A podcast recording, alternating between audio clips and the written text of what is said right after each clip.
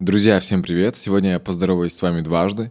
Я подумал, что нарушу традицию и запишу свои слова в начале, а не в конце, потому что выпуск и сам по себе вышел необычным. Поэтому он мне очень нравится, я надеюсь, что и вам он понравится не меньше. Не забывайте подписываться на подкаст, ставить оценки и оставлять свои отзывы. Очень здорово и приятно получать от вас обратную связь. Все ссылки, как всегда, будут в описании подкаста, и давайте скорее начинать. Приятного прослушивания. Моя осень — это планы и грусть. Не спросишь, как дела, ну и пусть. Не знаю, как и сам, ни разу не писал, хоть знаем номера наизусть. А осень — это планы и грусть. Не спросишь, как дела, ну и пусть. Не знаю, как и сам, ни разу не писал, хоть знаем номера наизусть.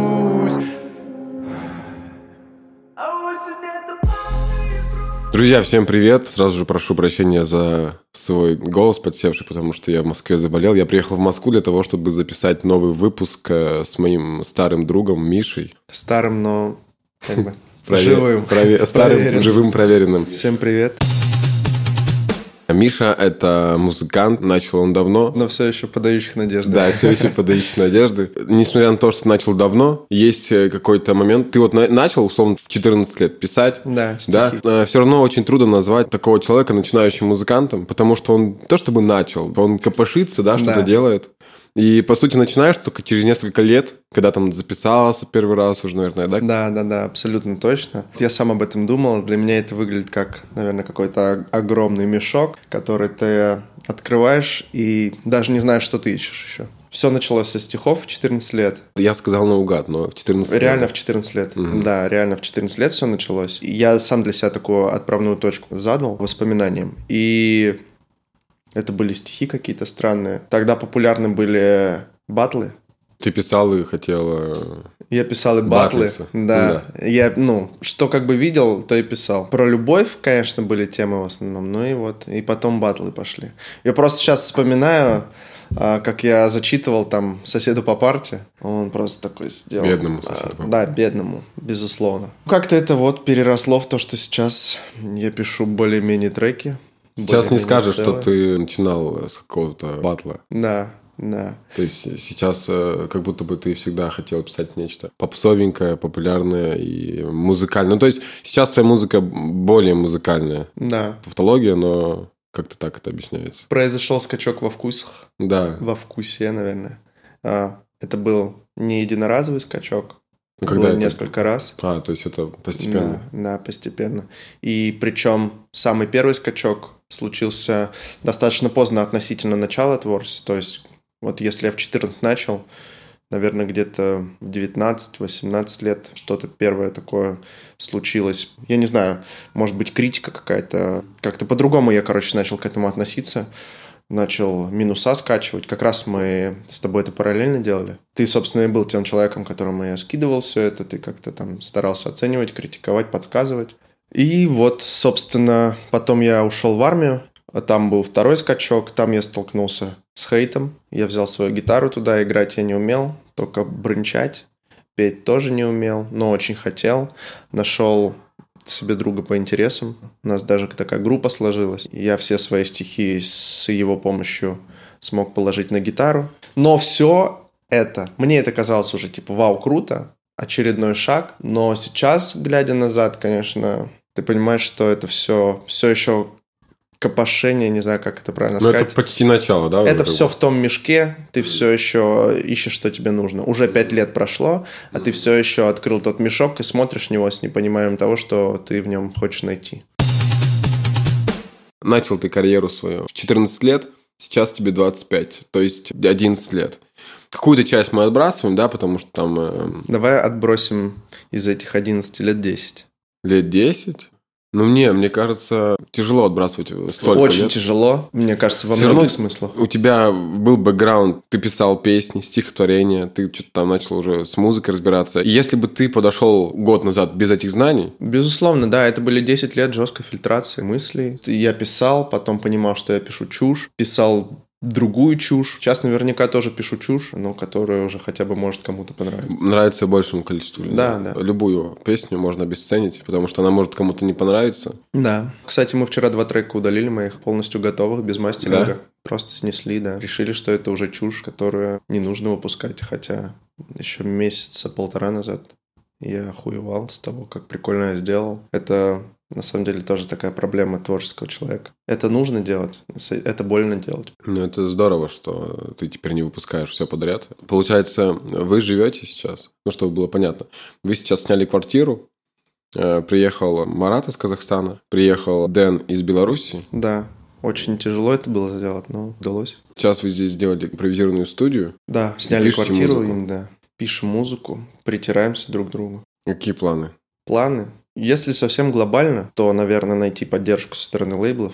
У нас, получается, 2 артиста. Это я и Марат. И Дэн, он по части музыки. Саунд-дизайнер. Битмейкер, звукорежиссер, как угодно. Ну, битмейкер, конечно, людям, которые пишут музыку, не нравится, когда их так называют. Дэн сделал джингл, который вначале играет. Да. Мы там все сидели, но, условно говоря, он. Без него бы этого не произошло. Он исполнял, конечно. Сначала мне это не очень заходило, но потом я понял, что да. Когда он реализовал идею. Когда я вижу, как все это работает, и потом все это... Вот сведенная версия, вот это да. То есть, я вот не могу его назвать битмейкером. Он реально делает музыку. Просто битмейкеров сейчас очень много. Это у каждой там 4-й школьник, у которого есть компьютер. Даже MIDI-клавиатура, наверное, не нужна. Программа любая, их сейчас много. FL Studio, Cubase и так далее. Просто берет и что-то там делает, кого-то пародирует, и все. Но, мне кажется, в большинстве вот таких вот случаев это не перерастает из любительского уровня ни во что. Я помню, когда я сам писал песни, я сравнивал себя с другими людьми на форумах. И, ну, я понимал, что я повыше чуть-чуть нахожусь. То есть, это не то, что ты реально крутой, а просто ты сравниваешь себя с людьми, которые, ну, объективно изначально они прям вообще нет. И потом, когда ты сравниваешь себя с людьми, которые где-то играют из каких-то колонок, то ты думаешь, вообще-то рано о себе заявлять. И как ты сейчас себя оцениваешь? Ну вот знаешь, почему я про 10 лет сказал, отбросил бы их? Потому что вот как раз ровно год назад мы купили с Катей компьютер, и я всерьез сел за FL Studio. Сказал, что если я в ближайшие 2 недели не найду себе возможность зарабатывать на музыке, то я пойду на работу. И я просто практически не умею этого делать. Начал писать там чувакам знакомым: давай я тебя сведу, давай напишу тебе трек целиком, выведу тебя на новый уровень. Сначала возьму там рублей 500, если понравится, уже договоримся. Вот, и началось все серьезно, знаешь, потому что покупать даже бит, записывать на него свой голос где-то на студии и отправлять потом на сведение – это совсем другой уровень проникновения. То есть ты никогда таким способом не напишешь песню, которая тебе будет нравиться. Нет, ну на радио можно... Слишком много шагов до финала. То есть, допустим, написал текст... Да, и дальше ты практически не участвуешь. Чей-то бит, кто-то свел, там это все разные лица, и в конце получается трек, который ты вообще его не представлял. Да, и на студии, ну то есть вообще в принципе студии вот эти, которые люди арендуют, тяжело туда прийти, сразу записаться. Прикольно, когда у тебя есть свой микрофон, свой ноутбук, ты сел, ты к нему привык, ты с ним экспериментируешь, ты экспериментируешь с голосом. Потому что даже петь на сцене и петь в студийный микрофон и делать свою песню – это абсолютно разные вещи. Ты можешь нашептать, ты можешь какой-то хрипотцы добавить, ты можешь где-то фальцетом сыграть, хорошо обработать. Поэкспериментировать. Ты просто ты видишь такой горизонт перед собой необъятный. И дальше уже дело фантазии, а потом уже и опыта. И в конце концов что-то да получается, наверное. Как вообще зарабатывают музыканты, начинающие или продолжающие? В общем, деньжата, как это все работает? Ну, смотри, если ты умеешь что-то делать сам, если ты не просто там музыкант, если ты умеешь немножко с битами работать, либо сводить умеешь вокал, либо тексты писать, ты просто находишь себе аудиторию, паблик, например, создаешь, пишешь знакомым, кому-то предлагаешь услуги, давай я тебе трек напишу. Ну, вот я так, по крайней мере, делал. Это приносило какие-то деньги, когда я набирался опыта, это стало чуть больше деньги приносить, но в целом это небольшие деньги. То есть максимум, что я брал, это 4000 за готовый трек. То есть ты пишешь текст, ты пишешь бит, и ты сводишь все это дело? Да, я, получается, таким образом делаю. Я пишу бит, на него пою что-то, ну, плюс текст пишу. Скидываю это человеку со своим голосом и чистый минус. И дальше человек уже записывает свой голос. Или нет? Как правило, нет. Это и есть уловка в моей работе. То есть ты все делаешь от себя зависящее, но сведение ты, как правило, не выполняешь. То есть они эти деньги заплатили. Ну, до студии никто не доходит. Вот я не знаю, у меня не было ни одного, так скажем, клиента, который бы дошел до студии. Вот. А если глобально возвращаясь к твоему вопросу, то это загрузка на площадке. Ты между треков? Да, трек загружаешь на площадке.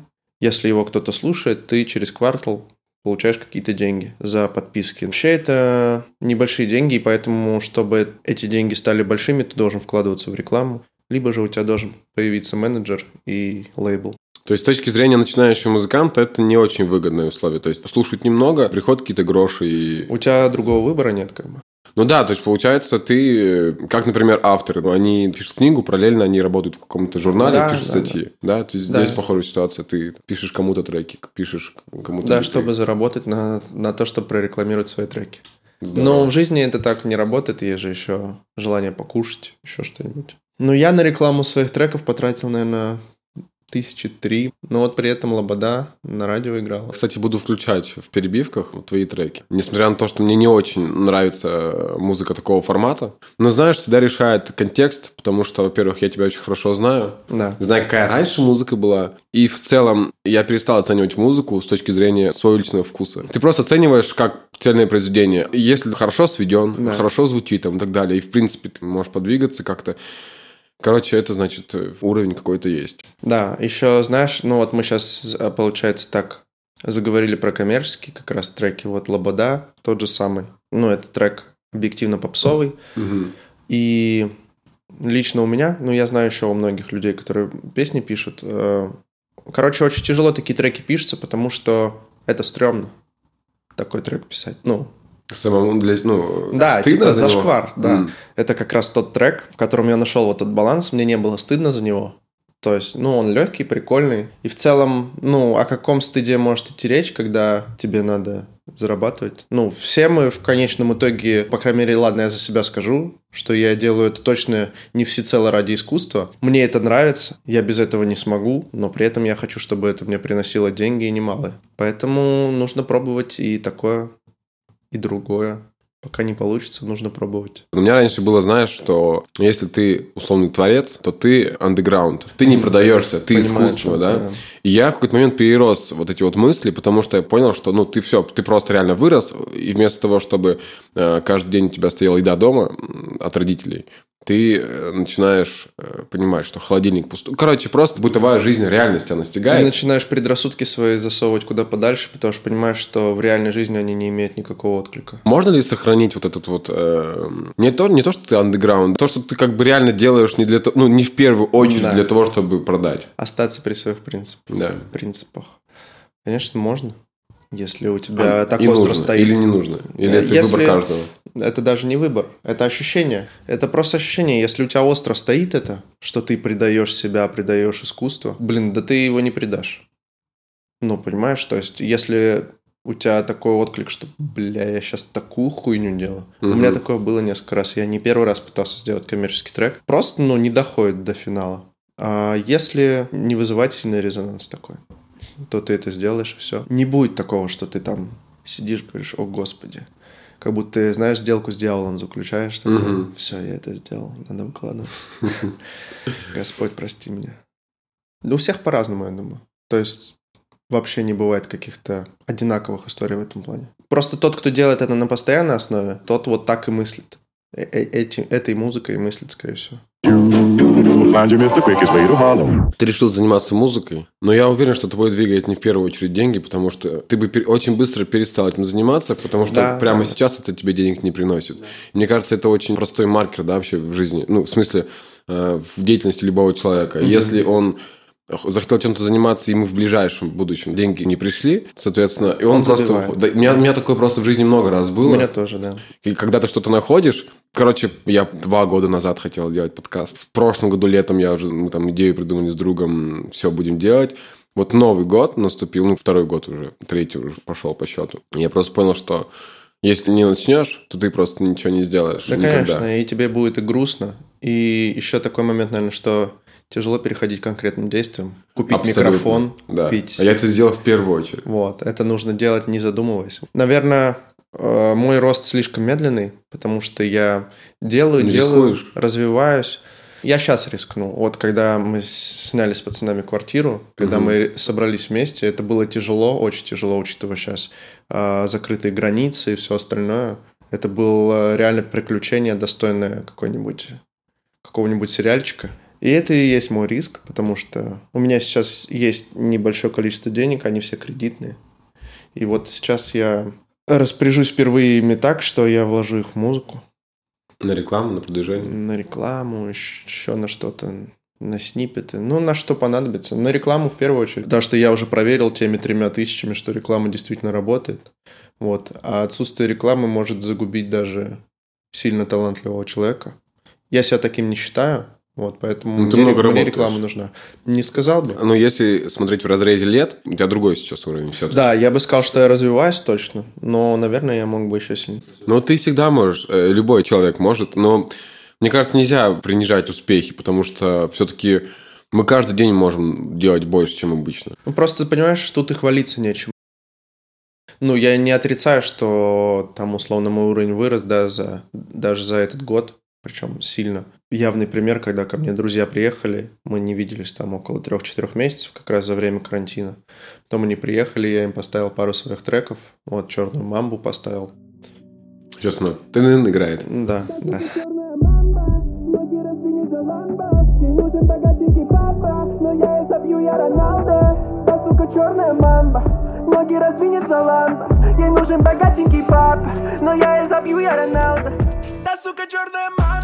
И они такие, типа, ты охуел. Притом это те люди, которые, обычно не хвалят. Вот они обычно либо молчат, либо критикуют. Это было безумно приятно. Вот. Это хороший лакмус. Но при этом я сидел такой, и я понимал, что это действительно так. Я, то есть, не люблю вот такую штуку, когда типа, вау, спасибо, блин. И, я поблагодарил за то, что они это сказали, и сказал, да, я это ощущаю, действительно. Я вырос и не собираюсь останавливаться. Но... Точно хвалиться нечем, потому что я очень мало времени этому уделяю всему. Наверное, у меня просто есть конкурентное преимущество, я быстро схватываю. Может быть, это мне помогает держаться на плаву. Но вот я знаю людей, которые гораздо больше сидят за всем в соседней комнате. Да, бесспорно, но у них немножко другая ситуация. Все-таки у тебя есть жена, у тебя есть ребенок. Вот именно, я должен в 2 раза больше их работать. Это, как правило, Парето, когда 80 на 20. Окей, ты можешь просидеть за ноутом 8 часов, там, тире 20. Но ты можешь просидеть пару часов и сделать больше же. Слушай, 8 не пройдут даром. Если ты 8 часов просидишь, и у тебя ничего не получится, это даже может перейти в апатию в какую-то. Но при этом это полезно. Это полезнее, чем ты посидел 2 часа, и у тебя получился охуительный трек. Нет, без этих 8 часов у тебя бы не получилось 2 часа охуенного трека. Ну, понятное дело. Просто я говорю, что иногда ты делаешь что-то, не так много усилий этому. Абсолютно. Как правило, вот как раз все треки, все то, что выходит на просторы интернета, все то, что оказывается у людей, это как раз-таки минимальная работа. Да, потому что... Но вот то, что ты проводишь в закромах этих... Черновую работу никто обычно не видит. Ее, ее в принципе, не должны. Да, если бы ее видели, тебя бы знали полностью как человека, знали бы все твои недостатки возможные. Вот сейчас я понимаю, что любой человек, даже самый известный, он, скорее всего, столько хуйни делает параллельно и показывает только вот. Некоторые даже умудряются показывать. Ну, даже не некоторые. Они просто убеждены, скорее всего, в том, что это уже гениально. Вот это как раз очень важная тема, внутренний цензор, да? Для любого человека, который занимается творчеством. Да, наверное, вообще, в принципе, для любого человека. Если ты в моменте не можешь себе сказать, что ты долбоеб, что ты хуйню делаешь, то, скорее всего, ты пропащий вообще. Да. А это тяжело. Да, тяжело критиковать себя. Особенно, когда тебе говорят, это хуйня. И вместо того, чтобы обидеться, сказать, бля, похоже, ты прав. Как диалог на футбольном поле был у Месси и у защитника Испаньола, по-моему. Где он про рост сказал? Да. Угу. Там подошел защитник Месси, сказал Месси, ты реально маленький, типа. Он говорит, а ты реально хуёвый футболист. И он говорит, да, похоже, мы оба правы. Если это реальная история, я очень рад, что знаю. И у меня это мурашки вызывает. Это вот и есть, наверное, ирония, человеческая ирония, есть путь к развитию. Самоирония. Угу. Ну и ирония тоже, но с другой стороны, как бы. Если у человека с иронией все в порядке, скорее всего, он уже не безнадежен. Потому что это же сложно. Ну, я постепенно пришел к тому, что ирония – это вообще очень сильный инструмент для личности, потому что когда ты иронично относишься к себе, тебя очень тяжело задеть. Когда ты изначально заходишь в комнату не победителем, то есть ты знаешь, ну да, я могу проиграть, но ничего там страшного нет. И если кто-то тебе что-то говорит, то тебя это так сильно, по крайней мере, не ранит, потому что меня раньше многое задевало. Ну вот, с другой стороны, ты говоришь, это сильный инструмент для личности. Личность – это что-то социальное, правильно? Да. Просто смотри, ирония, она как бы тебя может защитить именно в социальной среде, но ирония может достичь такого момента, что ты будешь прятаться за ней. Это тоже плохо. Мы-то говорим как про какую-то, ну, наверное, здоровую иронию, то есть просто в тебе, это, знаешь, как любовь, да, то есть любовь. Мы не говорим про гиперболизированные какие-то чувства. Угу. Мы просто говорим, как вот есть такое, ирония, да, то есть ты можешь посмеяться над собой. Фактически это как бы это и означает, что ты можешь посмеяться над собой, принять любую критику. Да. И все. Но главное принять все-таки. Ирония, она сама собой не подразумевает, что ты принимаешь критику. То есть, ну, бывает же человек, который просто иронизирует. То есть он не тупой, но он не готов работать над собой. Короче, ирония – это хорошо. Это как будто, знаешь, что у твоего мозга есть потенциал к развитию. Вот я бы как-то... Ну, я для себя это так вижу, что если человек может и над собой пошутить, и над кем-то... Не обидев. Именно, да. Именно вот как раз-таки ирония, а не просто там Стёп какой-то, да, глупый. Значит, у человека наверняка есть шанс что-то понять в жизни. Очень давно слышал эту фразу, и иногда я повторяю. Качество юмора зависит от уровня интеллекта, что-то типа того. И я считаю, что это вообще, это прям, это очень сильная фраза и очень-очень попадающая, потому что я встречал людей, встречаю их часто, которые очень классно шутят, но и просто потому, что они умные. Ну, юмор такая вещь, ты ведь реально не можешь смешно пошутить, если это тупой. Да, если ты тупой, да. То есть это очень сильно влияет интеллект на твой юмор, очень сильно. Поэтому и ирония тоже как-то коррелирует, получается. Да, ну все это имеет прямую связь, безусловно, да. Так, смотри, у тебя там да, жена, ребенок. И в целом, насколько тяжело писать треки про то, как ты трахаешь суку, когда в другой квартире есть жена, да. Есть ребенок? Очень хороший вопрос. Вообще не тяжело, потому что... Любая песня – это собирательный образ, это совсем не обязательно я. Песня рождается из разных вещей. Песня может родиться из мелодии. Ты услышал какой-то гитарный мотив и просто слова красивые спел на него. И все, вот тебе и песня. То есть, а дальше ты продумываешь какую-то историю. Вот. Поэтому очень просто. Мы часто привязываем артиста и личность. То есть, да. Это как бы одно целое, но... Ведь по факту сейчас это давно уже не так. Нет, я думаю, в любом случае сейчас любая песня отражает личность, потому что ты не можешь назвать белое черным, ну, потому что личность твоя этого не дает. Вот, но при этом просто образ. Но он тоже, он будет характеристики личности иметь, понимаешь? Так всегда. Ты не можешь писать что-то без своей жизни, без... Ты знаешь как? Ты не можешь делать то, чего в тебе нет. Вот так вот. Но чуть-чуть приправить все равно нужно в своей личной жизни. Потому что ты же лучше всего ты знаешь свою жизнь, да? Ты берешь истории из жизни своей. Да, это само собой разумеется. Ты, наверное, хочешь какие-то частности затронуть, но вот бывает трек, что ты просто вообще про кого-то пишешь. Бывает трек, где ты можешь какое-то чувство вспомнить, которое, ну... у тебя было в личной жизни. Плюс... Типа автобиографичный трек. Да, ну, не обязательно весь, просто какая-то... История. Эмоция даже. Эмоция может конкретно быть. Это же творчество, это же эмпатия. Мне кажется, должна быть сильно развита эмпатия, чтобы что-то делать. И вот ты можешь даже подтянуть что-то такое, чего не было в твоей жизни, но что ты можешь представить, как бывает у людей. Вот так вот. Ну да, то есть ты должен залезать в шкуру другого человека. Ну да. И спокойно, мне это легко дается. Это прикольно. Ладно, смотри, есть два варианта. Первый вариант – пойти на Black Star, Второй вариант – съесть наваристый красный борщ. Что ты выберешь? Добавить майонез или сметану? Я бы сметану взял, конечно. Человек начал свердить за стеной. Это Тимати. Ну ладно, это хороший выбор. Да, сметану я люблю. Отличный выбор. И еще можно немножко укропчик. С укропом был бы здоровый черный хлебушек. Что бы ты написал? Вечный трек, который станет... Ну, то есть, знаешь, ты бы написал трек в моменте, который выкупят через какое-то время. Да. Или ты бы написал какой-нибудь посредственный кальян-трек за очень приличные деньги. Это, конечно, тяжело выбирать, потому что этого нет. Но вот по твоим каким-то ощущениям ты бы хотел... Это даже немножко относится как раз-таки к смыслу того, зарабатывать музыкой или что-то действительно сделать. Давай тогда жестче условия сделаем, жестче рамки поставим. Давай. То есть это будет всего один трек в жизни. То есть либо я выбираю вечный трек в жизни, да? Да. Ну, который будет там, как условно, бумбок с вахтером. Это очень круто. Через поколение уже идет, его все равно все слушают, хотя он вообще про наркотики вроде как. Либо трек, с которого я очень много заработаю, да? Но у меня уже никогда не будет возможности написать вечный трек.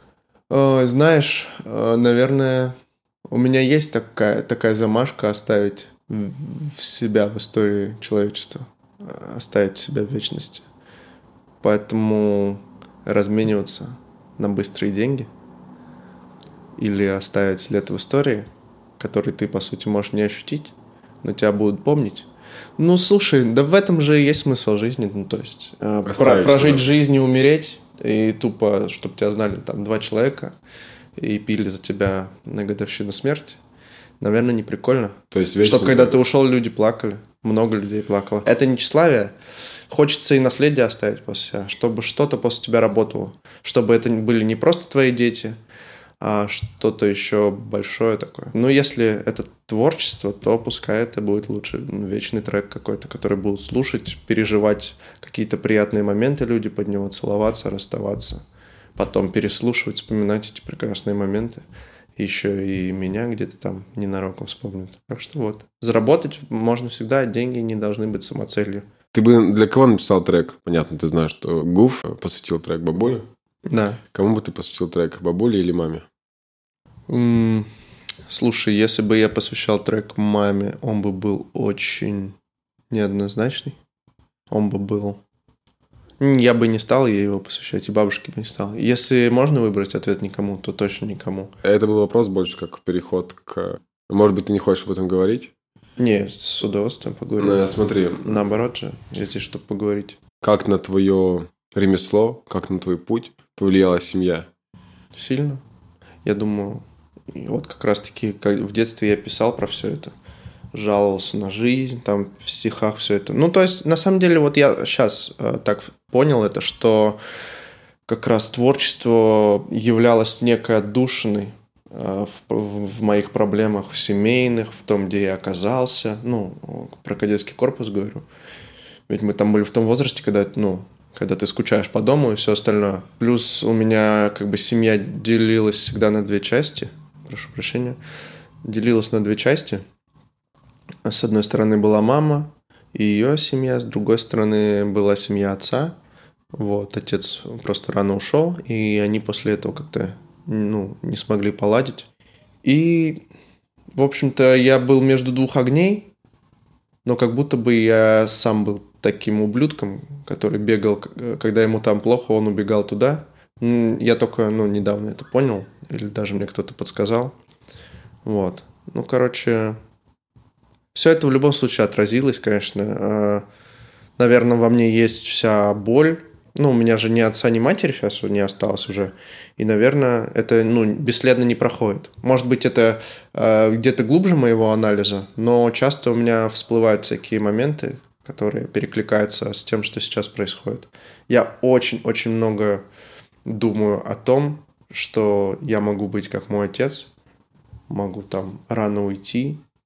Вот. И, отразилось это точно. Ты уже, в принципе, об этом сказал, что творчество помогало выплескивать эту обиду, да? Обиду, безусловно, да. И обиду, где-то обиду на родных, где-то обиду на жизнь. Что вот, я помню, у меня Может, даже это где-то сохранилось, потому что я все стихи из кадетки забирал с собой. Там был про отца текст. Тогда еще «Домино» был на пике популярности. И я вот под какой-то его мотив взял и написал текст про отца такой там. «Если бы ты был, что-то ты бы меня поддержал». Что-то такое, короче, плаксивое.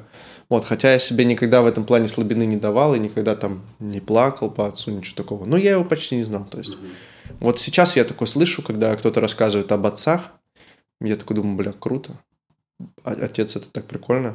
У меня тоже просто его нет, да, и я понимаю тебя. Я иногда, я знаю, что мне уже никто не станет отцом, но когда я вижу, как уже взрослый отец относится к моему там сверстнику, куда-то из знакомых друзей, я понимаю, что я бы хотел что-то, ну, чего-то подобного в жизни, но, к сожалению, я только сам уже могу стать этим человеком. Да, мы как раз тоже недавно с другом ехали, он вот к отцу заехал, и, ну, это вообще круто.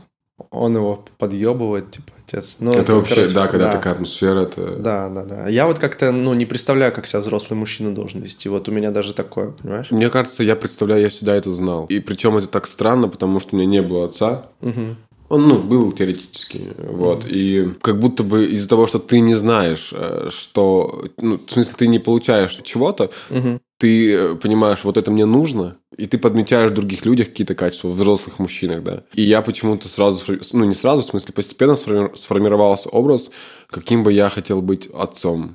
И сейчас я имею представление, каким бы мне... Ну, то есть, как общаться, в принципе, с ребенком, да, особенно с парнем. Ну, вот, потому что я там все-таки со своей этим колокольни сужу. Вот, и... Да нормально, как бы, мне кажется, нужно просто всегда быть на позитиве. И... Ну, вот. Ну, это, опять же, да, я как бы в этом нет смысла далеко заходить. Знаешь, но... каким хочешь быть отцом, я тоже представляю, каким я хочу быть. Это 100%. Ну, ты, во-первых, уже отец. Да. Ты имеешь в виду... Ну, как общаться уже с более сознательным ребенком. Короче, я просто рассчитываю на тот квантовый скачок, который должен произойти. И все резко поменяется. Хотя, возможно, и нет. Он же, в принципе, происходит, наверное, в первый раз, когда рождается ребенок. Нет, я тебе про то, что про реализацию в профессии, ведь это напрямую влияет на качество жизни. А, вот. Ну, конечно, и просто хочется качество жизни поменять, тогда будет и культура жизни другая. Хотя, по сути, должно идти от обратного. Ты налаживаешь культуру жизни, и потом у тебя уже появляются какие-то материальные блага и все остальное. Но, не знаю, может... Ну, видишь, я как будто знаю, как надо. Но рассчитываю по-другому сделать. Сколько тогда тебе треков осталось написать, чтобы их слышали там, миллионы людей? Миллионы. Это ведь не так много сейчас. Ну, хорошо, даже миллион. Знаешь, вот я бы хотел выпустить все, которые сейчас есть.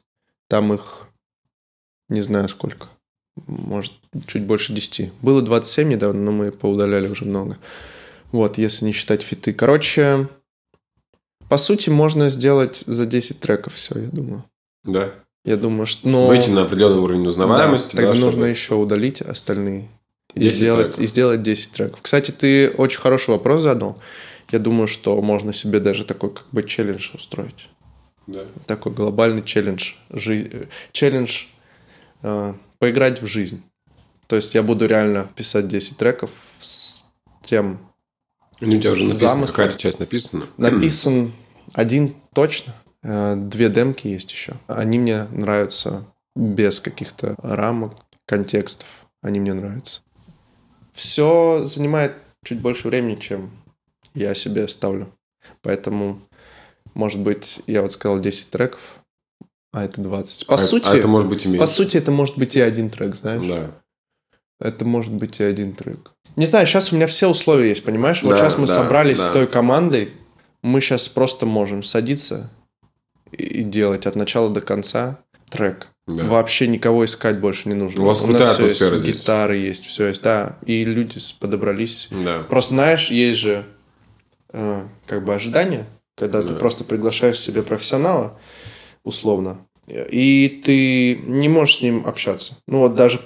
условно, в соцсети ты мог с ним общаться дистанционно, а тут он приезжает, и ты понимаешь, что это вообще не твой человек. Вот, слава богу, у нас так не произошло. Мы все как-то похожи друг на друга в той или иной степени, поэтому нам приятно работать, прикольно у нас творческий процесс такой. Короче, надо просто, вот как я для себя вижу сейчас шаги, стратегию, просто брать трек за треком и ответственно заниматься его продвижением. Потому что, по сути, качество треков достигло того уровня, когда остается заниматься только продвижением и ждать своего шанса. Мы поговорили про начало пути, все такое, да? Да.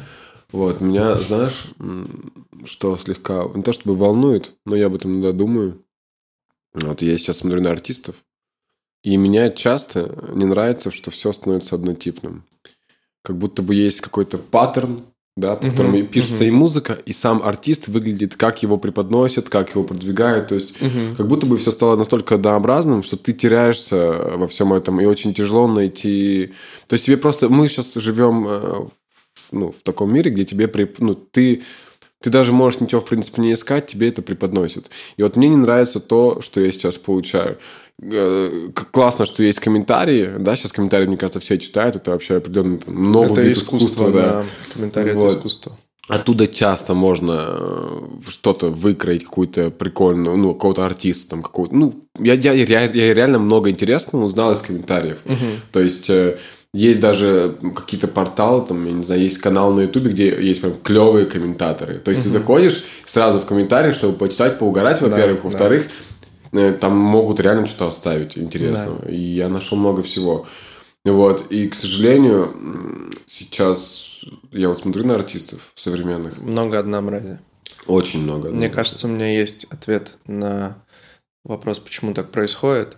В сфере музыки, наверное, нет монополии среди лейблов, но, по крайней мере, есть несколько ярких лейблов. И когда они видят... Мы говорим про Black Star, мы говорим про... Про Black Star я вообще не говорю сейчас. Так. Black Star, делает какую-то свою музыку вообще, которая сейчас не особым спросом пользуется, по крайней мере, в 2020 году. Это Sony Music, это Warner, это Riff Maipanchi.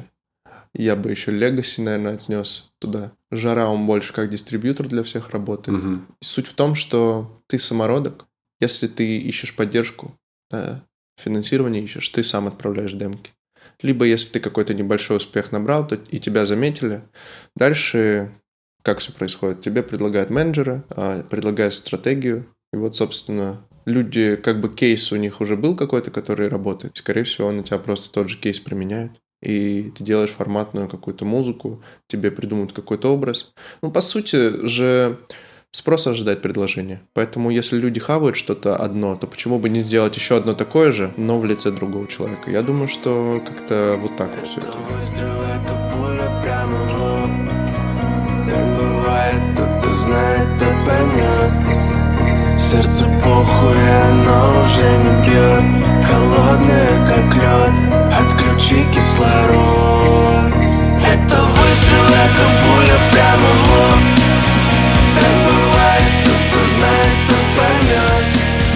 Сердце похуй, оно уже не бьет. Холодное, как лед. То есть ты приходишь, ищешь помощи, и тебе помимо помощи дают еще и... Конечно, тебе говорят, вот твоей музыки не хватает условно образ. Ты делаешь образ, не хватает там целостности. Короче, вот сейчас такие тренды, чувак, смотри, тебе нужно подстраиваться. Да. Как-то так. И начинают то же самое делать. И сейчас заметил, как все тиктокеры идут треки делать, потому что им помогают как раз-таки эти лейблы, в том числе Legacy.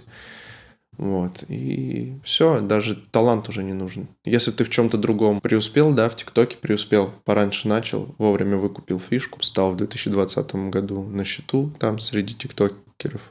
Видишь, с ними сейчас что делают? Делают дома эти, делают им треки. По сути, это немножко грузит. Ты делаешь, ты только на музыку делаешь ставку, а они через что-то другое пришли в музыку и сейчас, на верхушках. Это тупо, но люди в целом-то, наверное, не очень умные. Юзеры. Те, кто что-то ест, вот эту всю информацию, всю эту музыку слушает. Думаю, что в большинстве это не очень умные люди. И поэтому... Не очень умная музыка, не очень умное творчество. И хочу сказать, что я, например, сам не претендую на умную музыку. Я вот Ты принадлежишь... Хочу себя отражать, вот на что я претендую. Я хочу, быть собой, наверное. Просто, знаешь, нельзя себя под какие-то вот такие рамки загнать, сказать, я буду делать умную музыку, я буду делать сложные аккорды и выебнусь этим. Но это это тоже лукавство. Народ хавает правду. Когда чувство ты какое-то вложил в этот трек, то он и откликнется в сердце. Вот, наверное, так и есть. Но не всегда так. И это тоже сложная тема. То есть я для себя четкого и ясного ответа не нашел. Наверное, просто есть несколько способов завоевать аудиторию. Фастфуд-музыка вот эта, да, которая сопрягается с трендами, тиктоковскими, там еще с чем-то. Либо это музыка, которую ты красиво поешь, ты какой-то охуенный музыкант, ты какие-то там прогрессии выстраиваешь. Либо ты какой-то аутентичный чел, интересный, скрытный, возможно, да. А тебе там мало информации, ты какой-то не от мира сего. Это тоже притягивает людей. Собственно, к этому-то и иду в творчестве. Потому что я абсолютно точно не нашел еще себя, своего звука, своего стиля. Поэтому-то у меня разные треки. Это может кому-то казаться происками, да, вот этого демона, который пытаешься хочет... угодить, да. Но на самом-то деле я просто и себя проверяю. Могу по-разному делать, и хочу делать по-разному, и делаю. Короче, меня даже пугает, понимаешь, то, что я делаю разное. Как будто если ты артист, ты должен делать что-то примерно одно. Стиль, да. И ему следовать. Угу. Если хочешь еще что-то, делай альтер-эго. Не знаю, хочу разное пробовать. Я понял, я просто очень долго пытался определиться, и у меня до сих пор это не получилось. В целом, по направлению я бы, наверное... Вот так я представляю в будущем, какой бы я хотел музыку делать. Это, знаешь, что-то такое стильное, как джаз, такое умное, необычное. R&B. Найти какую-то смежную такую музыку между этим. По сути, джаз с R&B, наверное, похоже. Это все такая более умная музыка, чем обычная поп-музыка. Но пока я даже ни на йоту к этому не приблизился. Да? Даже не иду в ту сторону. Это просто как... ты уже идешь, подумав об этом. Наверное, иду, да. И, наверное, приду. Ты просто говоришь об экспериментах. Я всегда двумя руками за эксперименты. Вообще в любых проявлениях. То есть, касается и творчества, и касается своей жизни, да. Угу. Это, опять же, ты рискуешь чем-то. То есть, ты рискуешь... потому что рано или поздно ты, наткнешься на что-то очень, очень важное. И знаешь, я подумал еще о том, смотри, ты же экспериментируешь не только в музыке, но и с внешностью. Ты менял прически, ты менял, образ, да? Образ, да. То есть ты как-то все пытался перекрутить стиль немножко, одежды. Да. Я, опять же, это, наверное, поиски себя. Это все эксперименты. Мне интересно, да, то есть это же...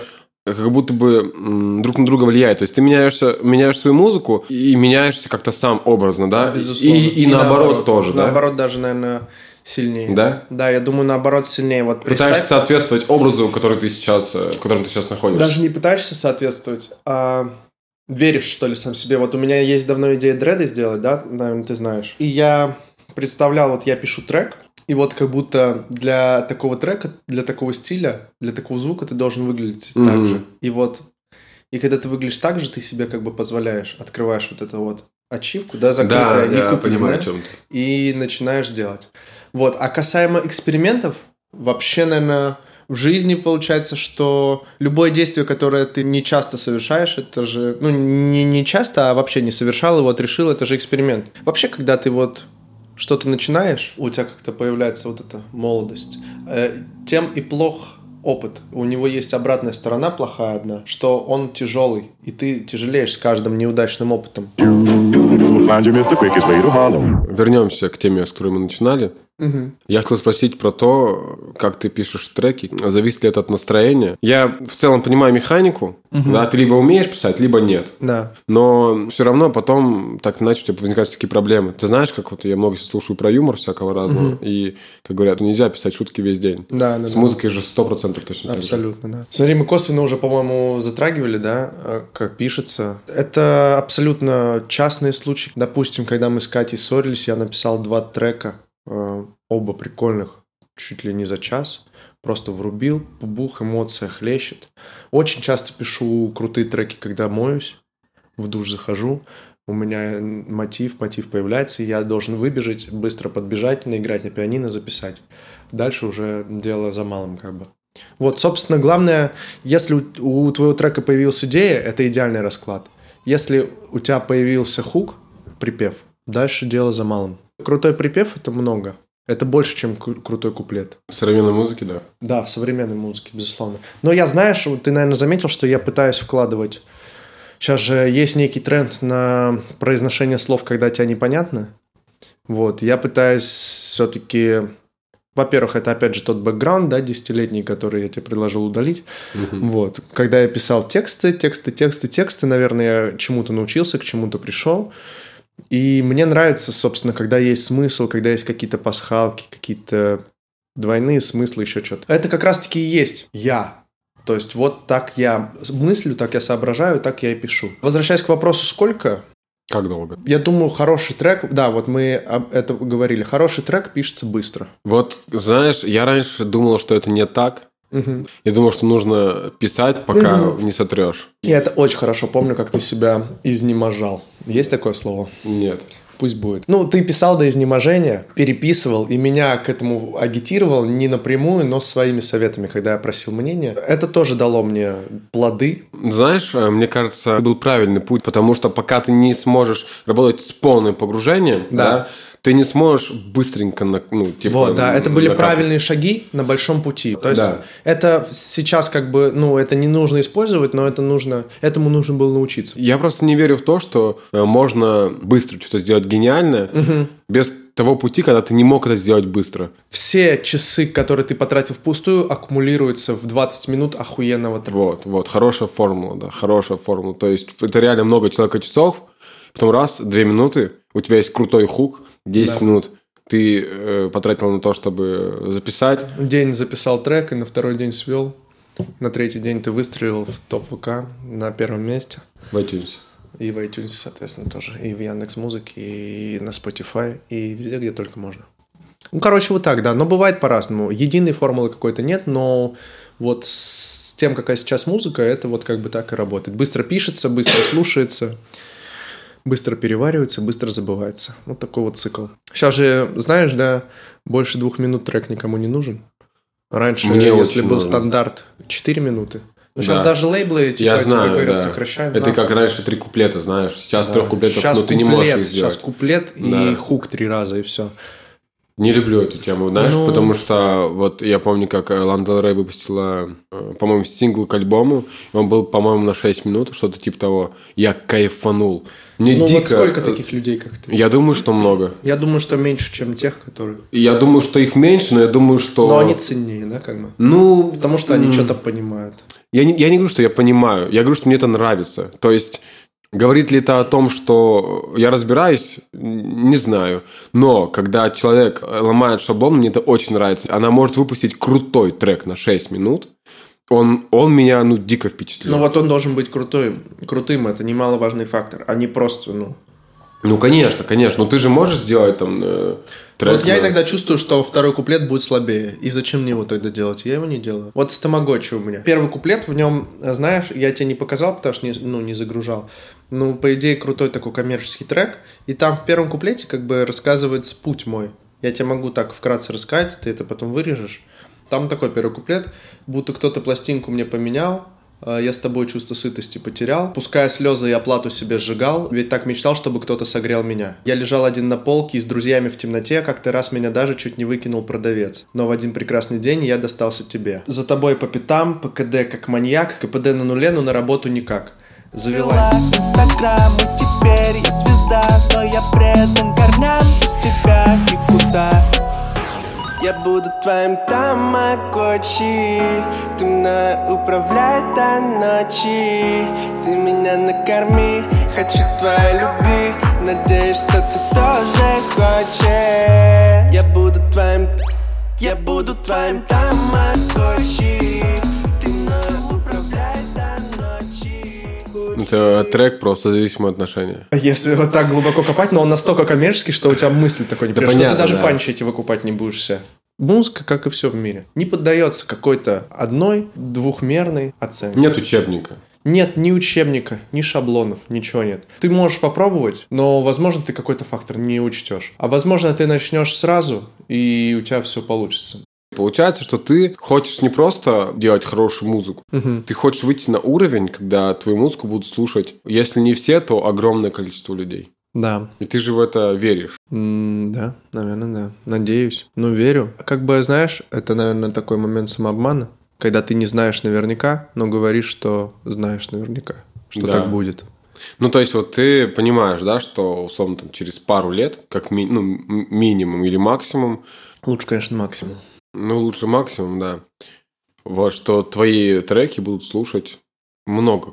Лучше, конечно, до Нового года, чтобы начали. Мне кажется, ты всегда стараешься сделать себе очень короткую планку. Да я заебался уже. Вот, 11 лет. Если бы ты один раз сделал длинный марафон и прошел бы его до конца. Да, я пробовал. Знаешь, в этом такая проблема рождается. Вот в 2020 году я думал, все, и вот я уже вышел на определенный уровень. Когда начался 2020 год, думаю, сейчас я запишу 2 альбома. Один будет такой простой, прикольный, другой концептуальный и очень интересный. У меня уже названия были, идеи, все было. Потом просто возник очередной скачок, грубо говоря, в развитии, в моем понимании, в осознании того, как это работает. И я понял, что нет смысла вообще, в принципе, делать альбом, пока у тебя 800 подписчиков. Сначала аудитория, хорошие релизы, потом альбом, который можно... Сейчас время синглов. Игру разъебать просто. Да нет, ну так неправильно тоже говорить. И альбомов время, понимаешь, вот... Есть ЛСП, который делает постоянно какой-то концептуальный альбом, да, какую-то историю рассказывает. Ну и как это ждут? Как ждут все эти Трэджик Сити, Мэджик Сити? Поэтому вот, альбомом всегда будет место. Вопрос, какой он, и вопрос, какой ты.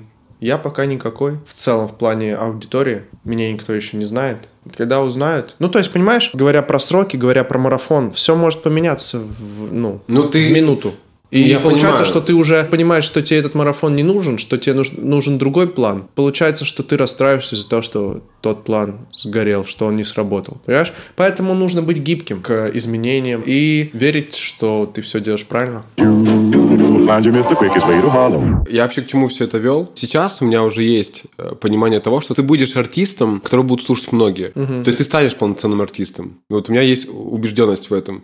Потому что раньше...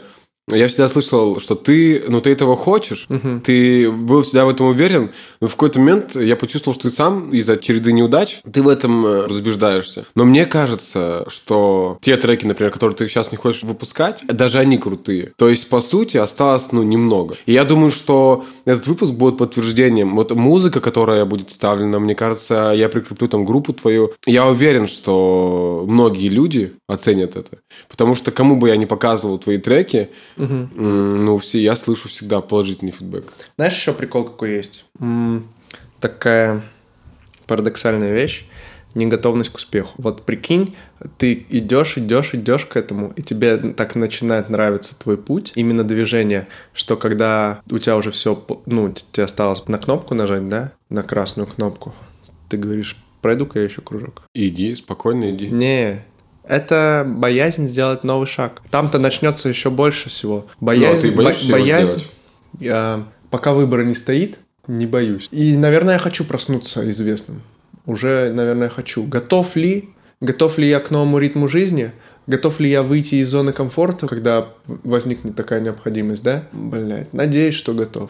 Мне кажется, просто не знаю, как проявится это, понимаешь? Условно, ездить в тур на год по городам, чувствую, что готов, это охуенно. Я и ездить люблю, и концерты я, наверное, тоже люблю. Мне кажется, я во всем в этом смогу себя проявить. Не знаю, наверное, готов. Как еще это может проявляться? Постоянно ездить в ТикТок дома, снимать ТикТоки. Да, наверное, тоже готов, прикольно. Как Клава Кока, не спать ночами. Вот спать я люблю. Вот, если спать. Будет мало сна, не знаю, как я буду.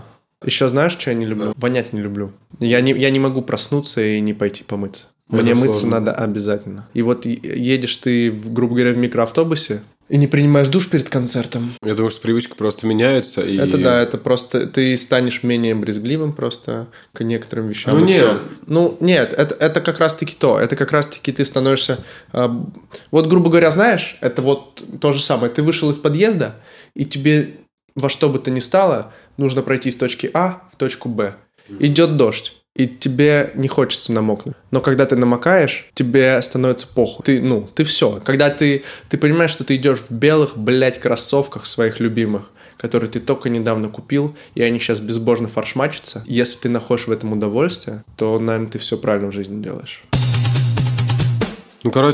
У вас просто сейчас собралась реально очень крутая команда. Да, нам остается просто детали, элементы. И знаешь, для чего еще я вообще... Моя, наверное, самая главная цель в подкасте была... Угу. Я знаю, что я за собой заметил. Я стал чувствовать, что мы говорим только тогда какие-то вещи. Мы их можем написать кому-то. Угу. Мы становимся смелыми, когда человека нет рядом. Да. Но я считаю, что... Умный на лестнице во Франции говорят. Да? Да. Неплохо. Это типа, когда происходит конфликт, и ты хочешь что-то ответить, и тебе нечего ответить, потом ты уходишь и перевариваешь, как бы ты мог вот эту Gucci флип-флап сделать. Да. Вот, это умный на лестнице. Ну, это дословный перевод, вот их выражение. Умный на лестнице. Да. Прикольно. Ты уже спускаешься, да, и такой, я бы сейчас, да, круто. Надо запомнить. И, в общем, я понял просто, что как бывает круто, когда тебя хвалят, да, причем хвалят, ты сам понимаешь, что не просто так. Да, не просто тебе там лижут всякие промежности. Места, да. Я придумал термин. Отлезать на перспективу. Да, неплохо. Ну да, есть такие люди, которые видят в тебе потенциал. Да. И подкаст, для меня это как еще и платформа выражать респект людям. Угу. И во вторую очередь, чтобы люди, которые слушают, они понимали, что вокруг них есть много людей крутых, и они сами крутые. Угу. И я помню, как я что-то писал там и так далее, мы как-то были на каком-то одном уровне, но эти уровни давно стерлись, моего уже давно нет. Но то, что ты сейчас делаешь, это реально круто. Поэтому мне бы очень хотелось, чтобы ты сейчас... Пошел на балкон, да, и сел за треки. Да, сел за треки. Чтобы ты сейчас просто перестал думать о том, что не получится. Потому что сейчас я вижу, что у тебя есть крутая команда. Это реально крутые типы, с которыми я очень легко нашел общий язык. Угу. А это у меня бывают проблемы. Ну да. Вот. И потому что чаще всего... Очень трудно именно достучаться. Да, нужно делать самому. Это вот если кто-то послушает из тех, кто тоже музыкой занимается на каком-то начальном этапе. У меня сначала отношение к лейблам было резко негативно, потому что это конвейер, они тебя жуют и выплевывают, ты им нужен для того, чтобы заработать денег, отдать тебе из них 70% в хорошем случае, да, 30% забрать себе. Вот, все это хорошо, но лейбл также может стать начальным таким толчком очень серьезным для того, чтобы твою музыку услышали. И дальше, если ты нормальный человек, и у тебя получились человеческие отношения с лейблом, то все в целом получится, и нету там никаких зверей, животных, которые хотят кого-то выжить и выкинуть. Я думаю, что все вот конфликты, которые в медиа есть, это частности, и я думаю, что это в большей степени вина артиста. Нужно делать касание в сторону лейбла, собрать демочки, поскидывать на разные лейблы. Они отслушивают, у них и сидят для этого люди, которые отслушают. Это может месяц продолжаться, тебе могут не ответить. Если ты недостаточным уровнем, ну или если они в тебе что-то не нашли, бывает и такое. У тебя может быть некоммерческое звучание, еще что-то, что угодно. Ну, значит, продолжай работать. Но в целом, любая работа, наверное, в направлении музыки, она не может быть строго индивидуальной. То есть ты сам, скорее всего... Так, неправильно говорить, но самому очень тяжело. Командная работа. Успех – командная работа. Даже на уровне битов, друзей, фокус-группы. Все это командная работа. Все это анализ. Все это столкновение мнений. И в конечном итоге результат. Ну что, я думаю, можно заканчивать.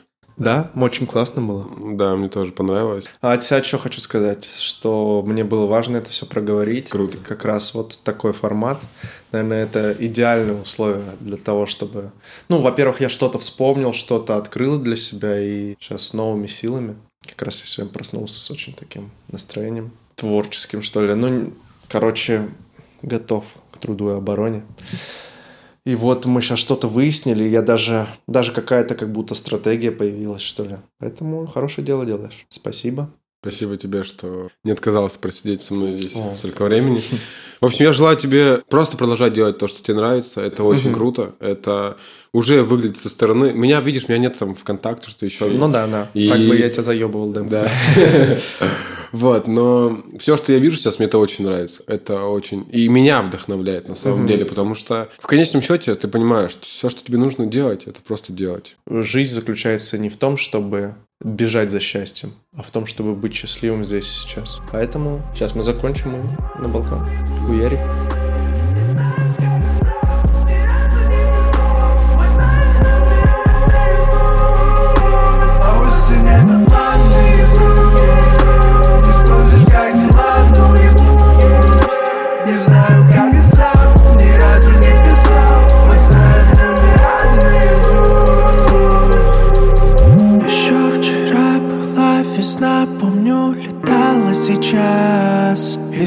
наушника в колонке, сборники меланхолии, катаюсь за кого-нибудь. Пару рядом светофоров, красные пары глазят бессонницы и рассказов про тебя или про то, где уже не осталось нас.